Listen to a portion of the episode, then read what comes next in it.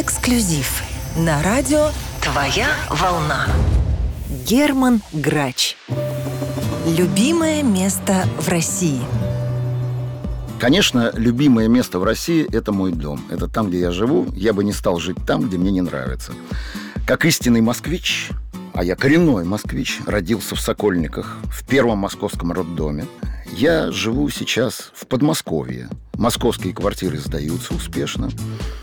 Я построил себе дом и живу в соснах, которые вековые сосны, ровные, высокие, прямые, из них строят корабли. Называется корабельная сосна. И вообще наше направление э, это под Сергиевым Посадом, Ярославская дорога. Это святая э, земля, которая была всегда, э, принадлежала многие века именно лавре и э, церкви. И там нету ни одной деревни, где нету церкви. То есть в каждом э, поселке, деревушке есть храм, есть святые источники. Поэтому то место, где я выбрал для жизни, оно, конечно, самое для меня любимое и приятное. Но если мы говорим о городах, в которых я бывал, и какие города мне больше всего нравятся, э, я хочу сказать следующее. Ведь нравятся те города, где тебя хорошо встречают, где тебя хорошо принимают. И как тебя принимают, от этого зависит. Потому что, как правило, к сожалению, судьба артиста не всегда дает, профессия дает возможность находиться в городе сколько-то длительное время, посмотреть, ознакомиться с архитектурой города, с какими-то необычными местами там знаковыми. Конечно, и по возможности стараешься это делать. Поэтому, в первую очередь, это люди, которые встречают тебя в этом городе. Но у меня, несмотря на это, есть, конечно, любимое место, несколько городов, которые мне, в которых мне теплей всего. Это Самара, это Волга, это красоты, степи, леса, горы. Я считаю, что вообще Волга – это величайшая река, и красоты неописуемой, все места, которые связаны с Волгой. В Самаре у меня очень много друзей, я там очень часто бываю, и скажу больше, по Волге ходит корабль, который называется «Герман Грач». Он называется «Гера Грач», если быть честным, не Герман, Гера. Гера Грач, да. Так что, если что, как в мультфильме про Простоквашино, я человек и пароход. Иван Федорович Крузенштерн, вот, а я Гера Грач. То есть есть пароход, который ходит, называется Гера Грач. Вот, это Самара, да. И есть, конечно, места очень красивые в нашей стране, потрясающие места. Я их очень люблю. Я объехал, практически нет места, куда бы я не съездил. Но мне нравятся очень горы. Я вот благодаря тому, что занимаясь спортом и частенько раз в полгода обязательно на месяц уезжаю на Приэльбрусье, хожу на восхождение в горы, хожу там по всем этим красотам. Мне Кабардино-Балкария очень нравится, Терскол, Тернаус. Вот у нас база, в которой мы живем, готовимся, там, тренируемся. Просто волею судьбы мне повезло. Вместе с моим другом Сергеем Харитоновым, чемпионом мира по эм эм а, супертяжеловесом, который выступает в Америке и вообще по всему миру, я член его команды, он выходит под мои песни. То есть я его вывожу на бои, и когда он на сборы перед боем едет готовиться, я еду с ним.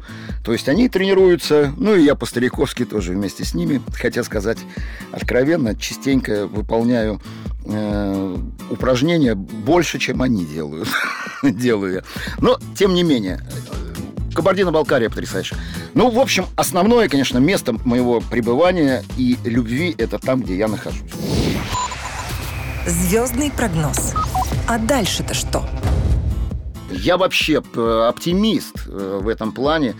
И э, на сто процентов уверен, что мы идем все время, к, развиваемся в лучшую сторону. Уровень жизни людей становится лучше и лучше. Ну, там, что говорить, там, раньше машина не у каждого была. Сейчас по две, по три в семье. У каждого члена семьи есть машина, да? Там квартиры, дома, дачи. Ну, опять-таки, кто хочет, кто не хочет, он ничего и не получит. А кто хочет, тот, в общем-то, имеет возможность для того, чтобы э, добиться и сделать себе комфортные условия проживания, да? За границу люди ездят отдыхать. То есть все имеют на что-то возможности. И развиваться все будет только прогресс, с прогрессом. То есть все будет только лучше и лучше в нашей стране, потому что мы единственное место на земле, которое Божье место, святое место. Мы единственное, наверное, в мире, где люди живут духовностью, душой, а не мозгами. У нас мозги потом включаются, у нас в первую очередь включается душа. Вот, поэтому Бог с нами, Бог над нами, Бог с нами, мы дети Божьи. Вот, и поэтому у нас все будет только хорошо и замечательно. Любимая застольная песня. Все-таки культура застольных песен, наверное, она идет из э, семьи, от бабушки, от дедушки, от мамы. То есть э, это все заложилось в те детские годы. То есть вот ты слушал своих родителей, что они за столом пели. Э, эти песни и являются как бы застольными. Потому что вот я считаю, что когда я сейчас э, с друзьями нахожусь за столом и что-то пою под гитару, это не те застольные песни. Это просто песни, которые я не могу исполнять на концертах. Ну, исполняю в узком кругу своих друзей. Но не, они все-таки не те застольные, потому что я все-таки считаю, что застольная песня – это вот те наши застольные песни, которые пели наши предки. И вот э, у меня очень э, ярко отложилась в памяти песня, которую очень любила моя бабушка, моя любимая бабушка, к сожалению, у меня уже нету ни одной бабушки. Ну, я сам не молодой человек, мне пятьдесят три года исполнилось двадцать пятого февраля, поэтому э, уже, конечно... Нету живых э, моих любимых бабушек и дедушек, но любимая песня бабушки, которую она всегда пела, э, ну, у меня вообще в семье все хорошо пели, хотя не был никто профессиональным музыкантом, просто люди, которые любили попеть. Вот. Ее любимая песня была, я не знаю, какое она носит настоящее название, э, про рябину песни. Она ее всегда так здорово пела, и она мне до сих пор, вот, я ее очень люблю. Что стоишь, качаясь, тонкая рябина, головой склоняясь до самого тына. И вот эта песня, она звучала, она звучит у меня до сих пор в ушах, в голове. Вот. Ну, а так, конечно, застольные песни. Э, вот мы сейчас тоже собираемся уже. Э, дети уже, у меня дочке двадцать семь лет. Э, они уже смотрят на нас, что мы поем. Я очень люблю казачьи песни. Там. Не для меня придет весна, не для меня дон разольется. Казачьи песни. Ну, то есть все, что связано с народной песней. Я все-таки считаю, что застольная песня, она... Песня, которая ближе к народу. То есть э, сложную музыкально песню, она может быть очень красивой, ее слушать приятно, но спеть ее невозможно. И все-таки люди поют песни, которые, ну, легко поются, да? Э, хорошо, что многие песни, которые э, авторские, не народные, а авторские песни, стали народными и перешли в ранг уже... Даже никто не знает, а кто написал эту песню, никто не знает, да? Там «Весна на Заречной улице». Понятно, что у всех этих песен есть авторы. Но порой люди не знают, кто их написал, но их поют, да? Когда весна придет, не знаю, пройдут дожди, сойдут снега. Ну, это вот так вот, наверное, с этими песнями застольными. Что-то... Э... Ну, еще раз повторяюсь, есть песни, которые я пою, которые я не могу исполнять на концертах. Ну, они действительно для... узкого круга слушателей. Ну, они немножко есть там и скабрёзность небольшая, есть и где-то за гранью бывает, и словечки всякие проскакивают, но зато не веселые. Первая песня. Это будет две истории, потому что если мы берем первую песню, которую я сам написал когда-то в юные свои годы, будучи школьником, то эта песня называется «Белый конь». Уже столько лет прошло, я уже даже порой, наверное, не все слова могу ее вспомнить. Хотя с этой песней я участвовал уже после армии. И когда учился в училище Гнесиных, я участвовал с этой песней в трех международных фестивалях. Это был «Славянский базар» в Витебске, это был «Гардемарины эстрады» в Сочи, и это был «Шлягер» в Санкт-Петербурге. Врать не буду, лауреатом ни одного конкурса я не стал, но дипломантом был на каждом конкурсе. То есть в число, в десятку финалистов я проходил везде, и дипломы получал везде.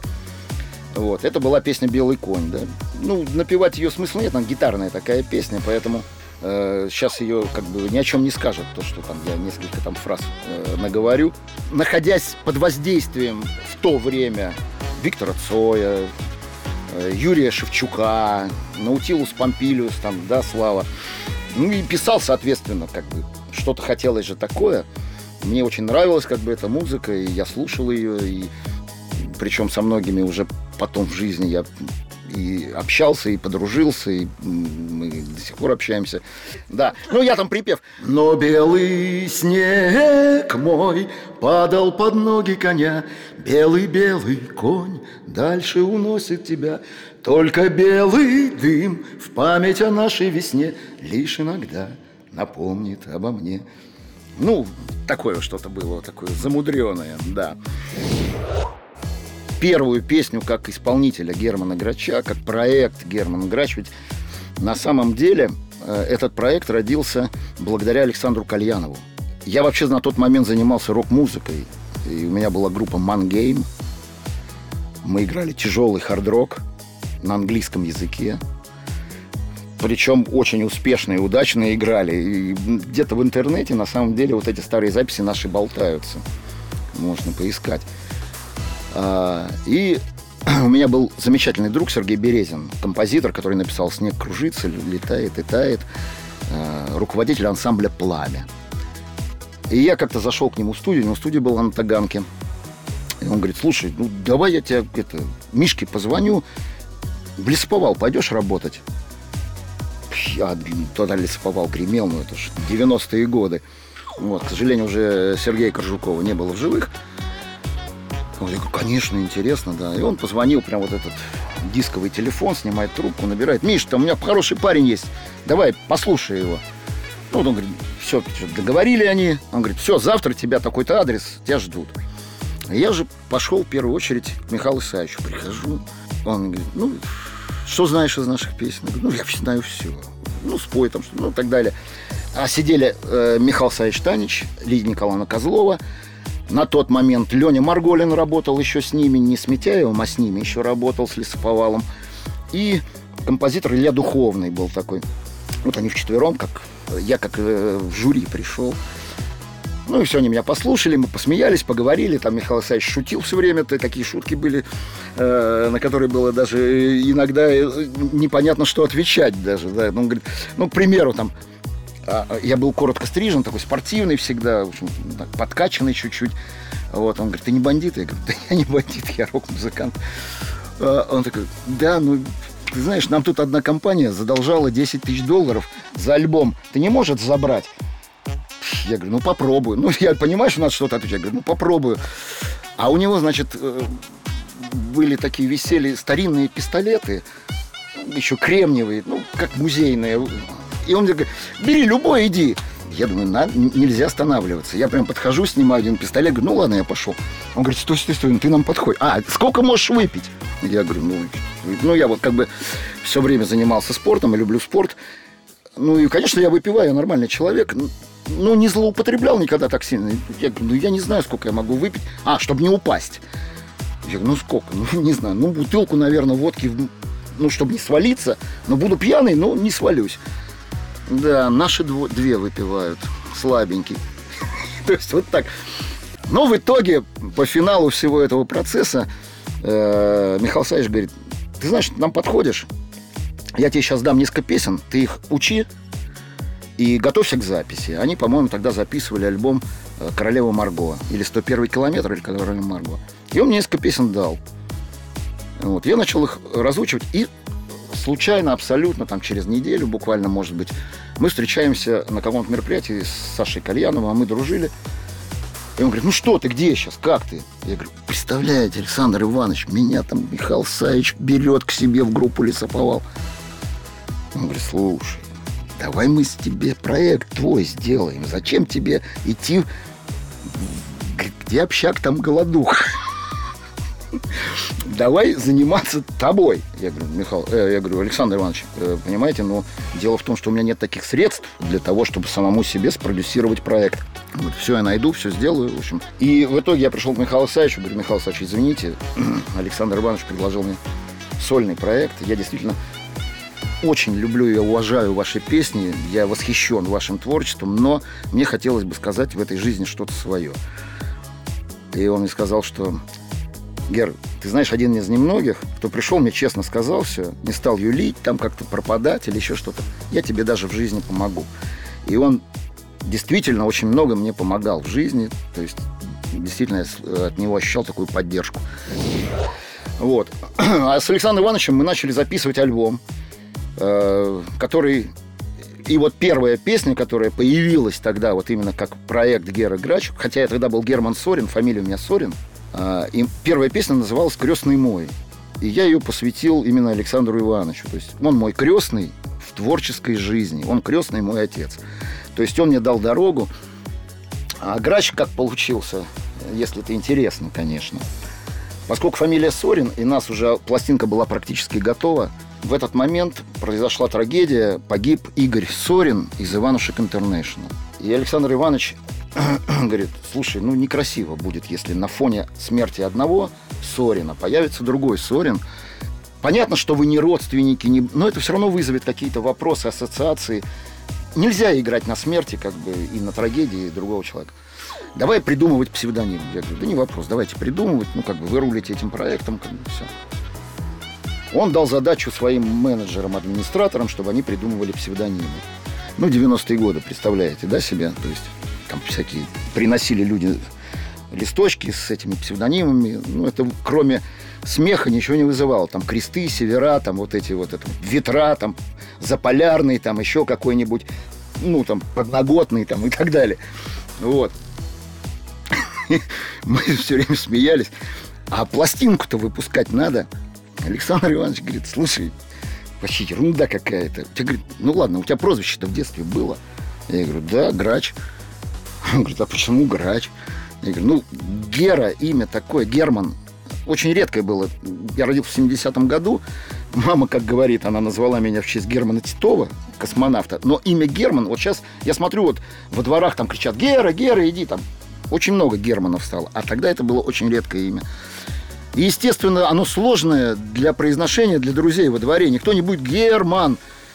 Меня сначала Герыч, Герыч, там, эй, Герыч, иди сюда. Там потом Грач сократили. Я был черненький такой, крепенький, э, шустренький, маленький. Вот, и Грач. Он говорит, слушай, ну что ж ты молчал-то? Будешь Гера Грач. И вот так родился Гера Грач. И, собственно говоря, вот Александр Иванович является моим крестным отцом. Он дал дорогу этому Гере Грачу, который до сих пор, слава богу, благодаря, так сказать, его э, первой э, вот этой волне, э, первому толчку, который он сделал для меня, она идет по накатанной, как снежный ком, дальше и дальше. Вот. Причем у нас же контракт был с ним заключен э, тридцать на семьдесят. То есть семьдесят процентов было у него, тридцать процентов, ну, понятно, все вложения были его. Тут вопросов не было. И он действительно очень много тогда сделал именно для раскрутки этой первой пластинки, потому что имя Герман Грач появилось, оно должно было как-то зазвучать. Он там, значит, меня пихал там во всякие там голубые огоньки какие-то, там съемки, какие-то разные телеканалы, разные... Ну, он старался сделать. Вот. На десять лет был контракт. Ровно через год... Значит, я приезжаю в студию, там что-то записывают. Он говорит, сынок, иди сюда. Ну, я захожу.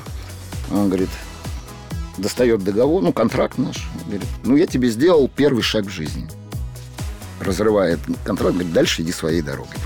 Все. То есть Александр Иванович Кальянов, царство небесное, это мой крестный отец. И песня «Крестный отец» была посвящена именно ему. Недооцененная песня.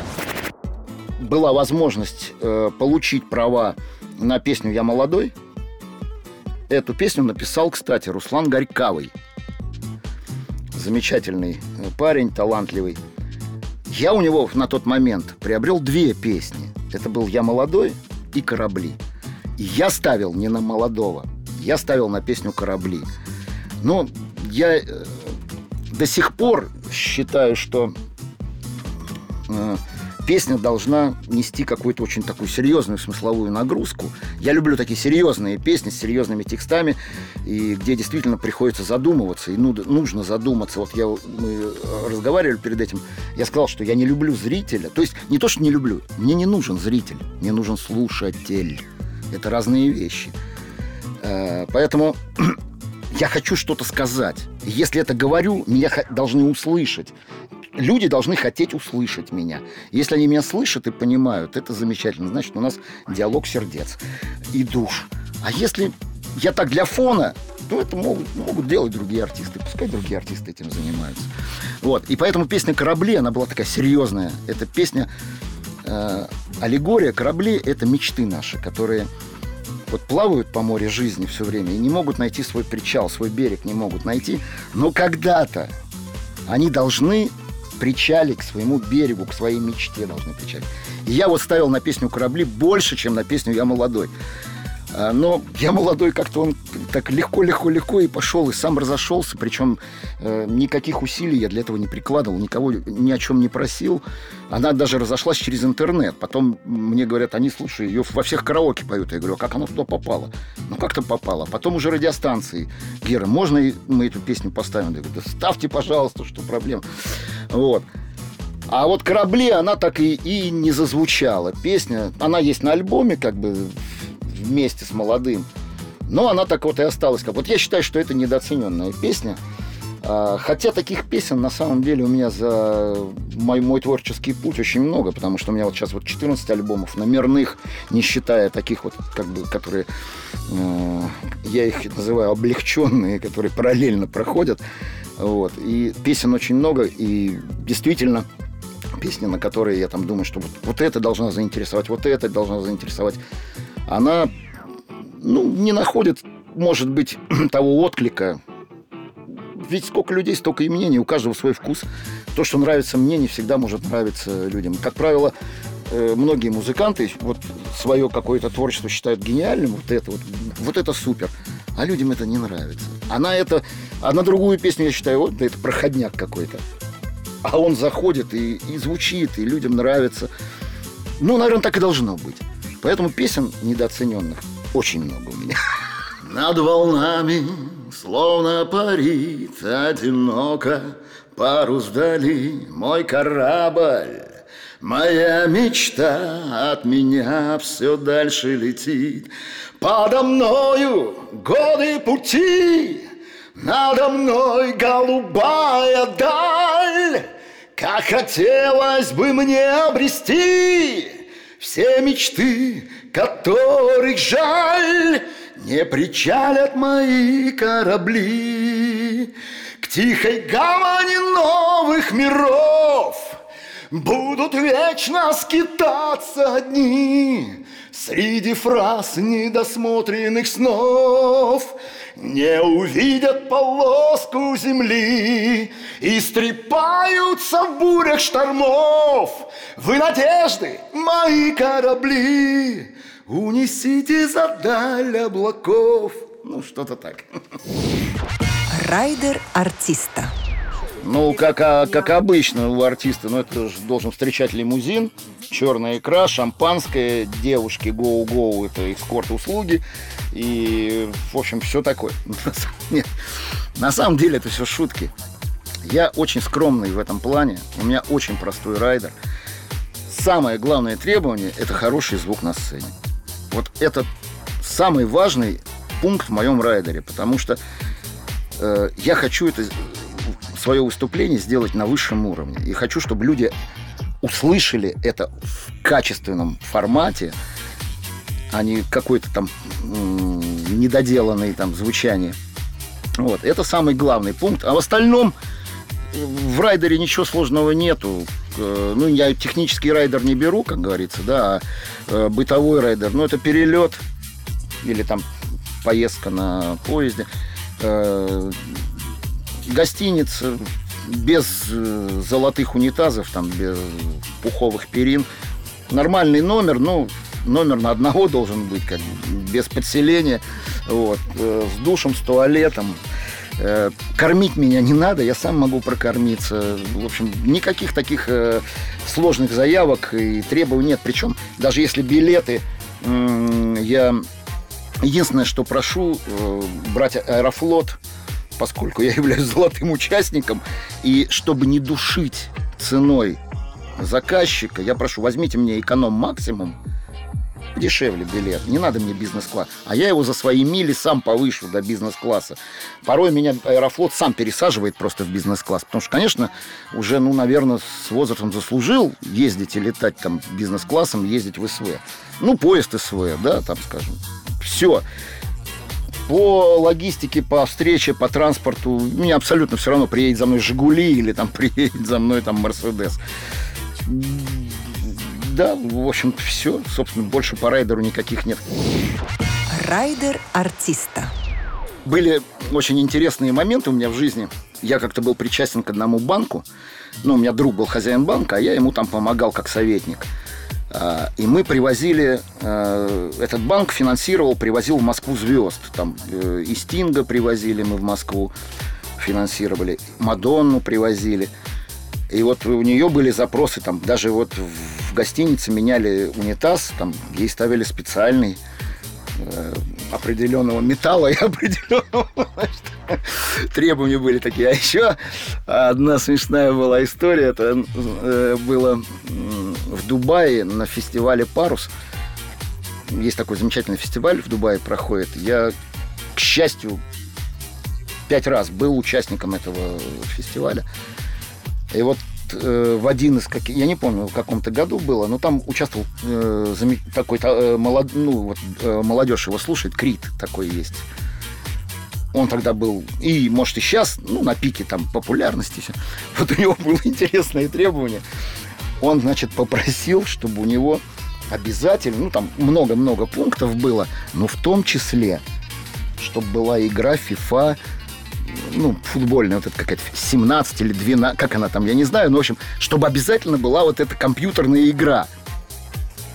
Я, вот, честно говоря, вот это меня поразило. Ну, там подушки в лимузине, понятно, что он поспать должен, там, ну, подушки в лимузин обязательно, причем подушки не, не думочки такие, а подушка с кровати спальная, хотя от аэропорта до, в общем-то, до Бульш-Аэр-Арабии, где мы там...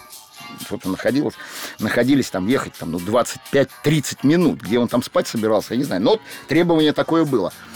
А вот это, да, вот FIFA меня просто вот это поразило просто. Вот, а я, да, я простой человек, мне особо ничего не надо. Я и кормить себя сам могу, и, в общем-то, и развлечения себе сам найду. Любимое блюдо. Любимое блюдо. Я очень много э, знаю блюд и умею готовить очень много блюд. Э, но вот у меня любимое блюдо – это утка в меду. Я вот э, сначала ее уточку глазируешь медом. Ну, то есть мед разводишь с водичкой. Уточку, значит, разморозил или там свежую купил. Высушил. Медиком, кисточкой помазал, помазал. Она обстояла, еще раз помазал. Вот она должна заглазироваться. Там она стоит, значит, в меду. Перчик, соль. Вот. Потом уже, когда она э, настоялась в меду, э, кладем ее на духовочку. В, на противень э, яблочки. Очень вкусно, когда, если квашеная капуста есть. А я, поскольку деревенский житель сейчас, я капусту квашу, и самогон гоню, и все это сам делаю. Вот. Капусточки. Она будет тушеная и еще в жиру в утином. Ой, это вообще бомба, пальчики оближешь. Яблочки должны быть обязательно кислые яблочки. Это должна быть антоновка лучше. Они, во-первых, должны быть крепкие, не разваливаться. И желательно, чтобы они были с кислинкой. Вот. И когда вот это все ты ставишь в духовку, через полтора часа у тебя шикарная уточка, которая сверху сахарная, а внутри вкусная, мягенькая. И просто это какой-то шедевр, я считаю. Первые деньги. Но опять, здесь будет две истории. На самом деле, первые деньги заработанные. Это был у меня восьмой класс. В Москве проходил фестиваль молодежи и студентов. И всех хулиганов и шпану надо было из Москвы выгнать. Ну, куда-то отправить, по лагерям, там, по... Не, не лагерям, где заключенные, но такие трудовые, спортивные лагеря были. И нас с района, значит, собрали таких вот шпанистых ребят. Ну, а кто шпаной был? Ну, шпаной были те, кто, в общем-то, с гитарами ходили, в футбол, в хоккей играли. Ну, такие нормальные, в общем, нормальные ребята. Ну, чтобы они под ногами не болтали здесь, в Москве, когда иностранцев куча. Нас собрали и отправили в трудовой лагерь Батайск, город Батайск, на уборку помидоров. Правда, после первых двух дней уборки помидор, значит, наш бригадир, посмотрев на то, что, значит, от меня остаются только одни смятки, вот, что, говорит, ты плохо собираешь, у тебя чё с руками, ты прям их раздавишь, ну, когда срываешь, ты их давишь, эти помидоры, тебе, короче, нельзя собирать помидоры, будешь сколачивать ящики, а все будут собирать помидоры. И меня, значит, посадили сколачивать эти ящики. И вот мы два месяца, вот там в Батайске, значит, Ростовская область, собирали эти помидоры, потом, значит, с помидор нас перекинули на огурцы, с огурцов на абрикосы. Но я занимался трудной, тяжелой работой, сколачивая ящики. Вот. И мы заработали тогда достаточно, ну, по тем временам, для нас, для восьмиклассников, приличные деньги. И мы когда вернулись в Москву, на что я потратил, вот я не помню. Наверное, на что-то спортивное. То есть я, наверное, купил себе новый мяч. Ну, часть денег я, естественно, отдал родителям. Потому что действительно для меня было это много денег тогда. Мне столько и не нужно было. Вот.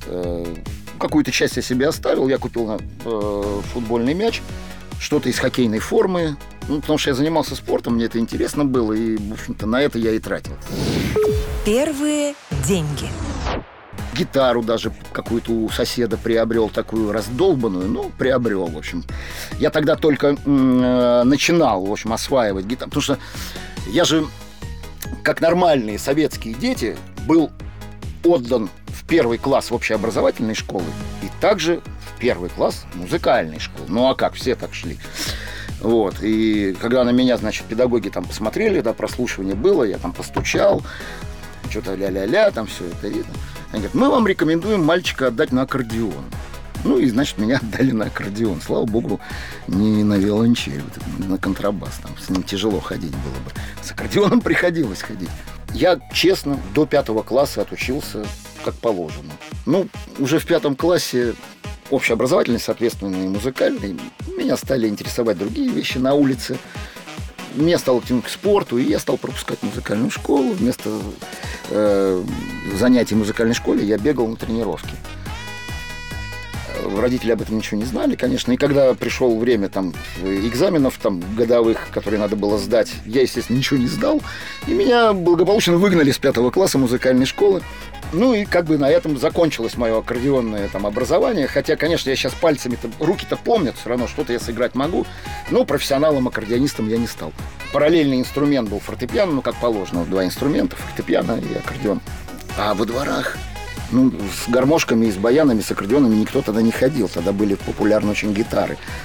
И я всегда смотрел на своих друзей, которые умели играть на гитарах, и завидовал. Все девчонки смотрели на них. Вот он вроде какой-то никакой, честно говоря, но играет с душой, и все. И девчонки все вокруг него. Я понял, надо заниматься гитарой. Надо научиться играть. И вот я стал осваивать гитару сам, самоучкой. Ну, как вот у своих друзей, они мне показывали какие-то аккорды, показывали это. Бой, э, перебор. Я настолько хотел внимания женского,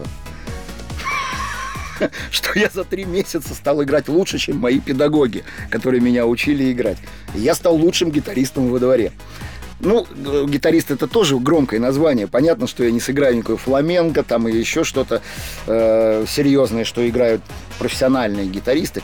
Но саккомпанировать себе я мог лучше, чем любой другой там, из нашего двора. Вот и все. Первые деньги. Конечно, это первые концерты, уже будучи состоявшимся взрослым человеком. После армии я же поступил в училище Гнесиных. И будучи еще студентом, я вот участвовал и в разных фестивалях, в разных конкурсах. Но мой педагог, один из педагогов, в котором, как бы, у которых я учился, он сколотил такой небольшой коллектив из своих студентов. И мы какой-то вот такой самодеятельной группой ездили, где-то выступали там, по всяким ДК. Там. И вот это первые были деньги, которые мне платили как артисту уже. Вот. Но они были совсем невеликие деньги, скажем прямо. Вот. Но это были, опять-таки, честные деньги. Семейный бюджет. Заначки никакой нет, сразу говорю. И для меня заначка это немножко другое. Ну, может быть, это и есть заначка, но как таковой, то есть вот сложенных пачек денег, где-то спрятанных от жены, у меня такого нет, да, то есть все, все средства, которые попадают, э, а в семье зарабатываю только я на сегодняшний день, ну, не считая уже, что дочка взрослая, она себе зарабатывает сама, ну, вот, скажем, мы с супругой, зарабатываю только я деньги, потому что у меня жена, э, супруга, она не работает, и слава богу, она, у нее тяжелая, сложная работа, обслуживать и соблюдать в порядке артиста и супруга Германа Грача. Вот это очень сложная работа, это куда сложнее, чем все остальное. Но э, заначек никаких не делаю, то есть у нас все доступно. Просто, э, скажем, когда появляются какие-то деньги, которые можно было бы э, отложить, я ну, там, стараюсь их куда-то вложить. То есть там приобрести квартиру, допустим, какую-то недвижимость или, э, ну, в общем, я считаю, что деньги, просто лежащие вот так вот, ну, где-то там, не знаю, там, в сейфе, да, или где-то, они рано или поздно, с ними может что-то случиться, там, то инфляция, то там курсы меняются, то еще что-то там, кто в долларах держит, неизвестно, что с этим долларом завтра станет, там, там с этим евро, вот, или рубль, рубль, то он там, значит, обвалился, то еще что-то там, дефолт случился. Поэтому самое надежное это куда-то, значит, вот, прикупил там домик, участочек, где-то еще там, пускай, пускай он стоит. Пускай он просто стоит и не будет не использован, но он стоит и он никуда не денется. Вот. Как-то вот так я считаю, что вот эти заначки, они в виде каких-то ощутимых вещей, то есть реальных вещей. Как выйти из конфликтной ситуации? Из конфликтной ситуации выйти можно только, мне кажется, диалогом. Только э, постараться донести свою мысль, что ты отстаиваешь, да, и за что ты борешься, и попытаться услышать, что тебе скажет оппонент, почему он, почему у вас возник конфликт на этой почве. То есть надо быть услышанным и услышать самому. То есть обязательно должен быть диалог. Если диалога не получается, надо просто оставить эту тему. То есть не надо из нее выходить сейчас, она сама собой рассосется со временем. Просто оставить. Вот. Как мне говорил тренер в свое время, вы знаете, а мы занимались тогда, вот очень популярно же было в там, семидесятые, восьмидесятые годы все эти карате, кунг-фу, ушу, там все эти, значит, там какие-то единоборства, и были подпольные эти секции, мы все там ночами ходили по каким-то этим школьным э, спортивным залам и что-то это, значит, там делали всякие ката и упражнения, вот, и он всегда говорил, тренер, значит, вот если к тебе на улице пристают, отойди. Если за тобой пошли, беги. Если тебя догнали, убей. То есть других вариантов нет. Черты характера, от которых лучше избавиться. У меня самая такая вот неприятная черта характера, я считаю, которая меня даже, она мешает мне жить, это вспыльчивость. Я очень вспыльчив. То есть я очень быстро загораюсь, причем я потом понимаю, дайте мне вот две минуты, и все прошло бы по-другому. То есть я осознаю, а я не успеваю мозгами подумать. Вспылил, загорелся, довел дело там до какого-то конфликтной ситуации, да, вот, о которых мы говорили, из которых надо потом выходить спокойно. Вот. А понимаешь, что вот если бы вот не вот эта э, реакция мгновенная, которая... То есть надо давать себе возможность все-таки... Э, включить рассудок и подумать о том, что происходит. А у меня вот эта вот нехорошая черта, которая... Я вот быстро загорелся, но я, правда, быстро и гасну так же. То есть вот у меня... Я не могу находиться вообще в состоянии конфликта. Для меня это некомфортно абсолютно. Вот я знаю людей, которые... А, ладно, тут, там, там, с этим, так, с этим... Для меня все, у меня все не на месте. Если не в конфликте, у меня все не на месте. Вот, поэтому я как загораюсь быстро, я так же быстро и успокаиваюсь, и все, понимаешь, что все не так, на самом деле все вот так. Вот, поэтому вот это, наверное, самая такая черта, от которой бы я хотел избавиться, чтобы быть немножко более спокойным и воспринимать все более э, рассудительно. Вот это поворот! Событие, круто изменившее жизнь. Я уже, наверное, о нем рассказал, об этом событии. Это все-таки встреча с Александром Кальяновым. Я считаю, что это настолько кардинальный поворот моей жизни. Если бы вот не участие Александра Ивановича в моей жизни, не было бы Геры Грача никакого.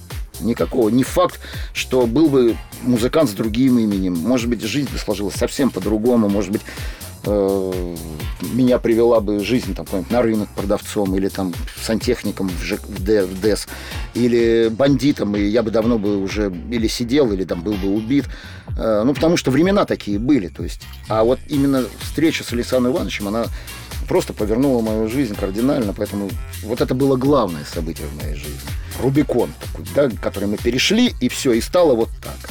А вот так хорошо, вот так кайфово. И меня сейчас иногда спрашивают, а вот если бы вам дали бы второй шанс, как бы вы прожили свою жизнь? Вот теперь вы опытный, вы знаете.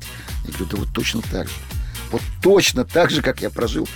Я живу в кайфе, я живу в удовольствии, я всю жизнь занимаюсь любимым делом.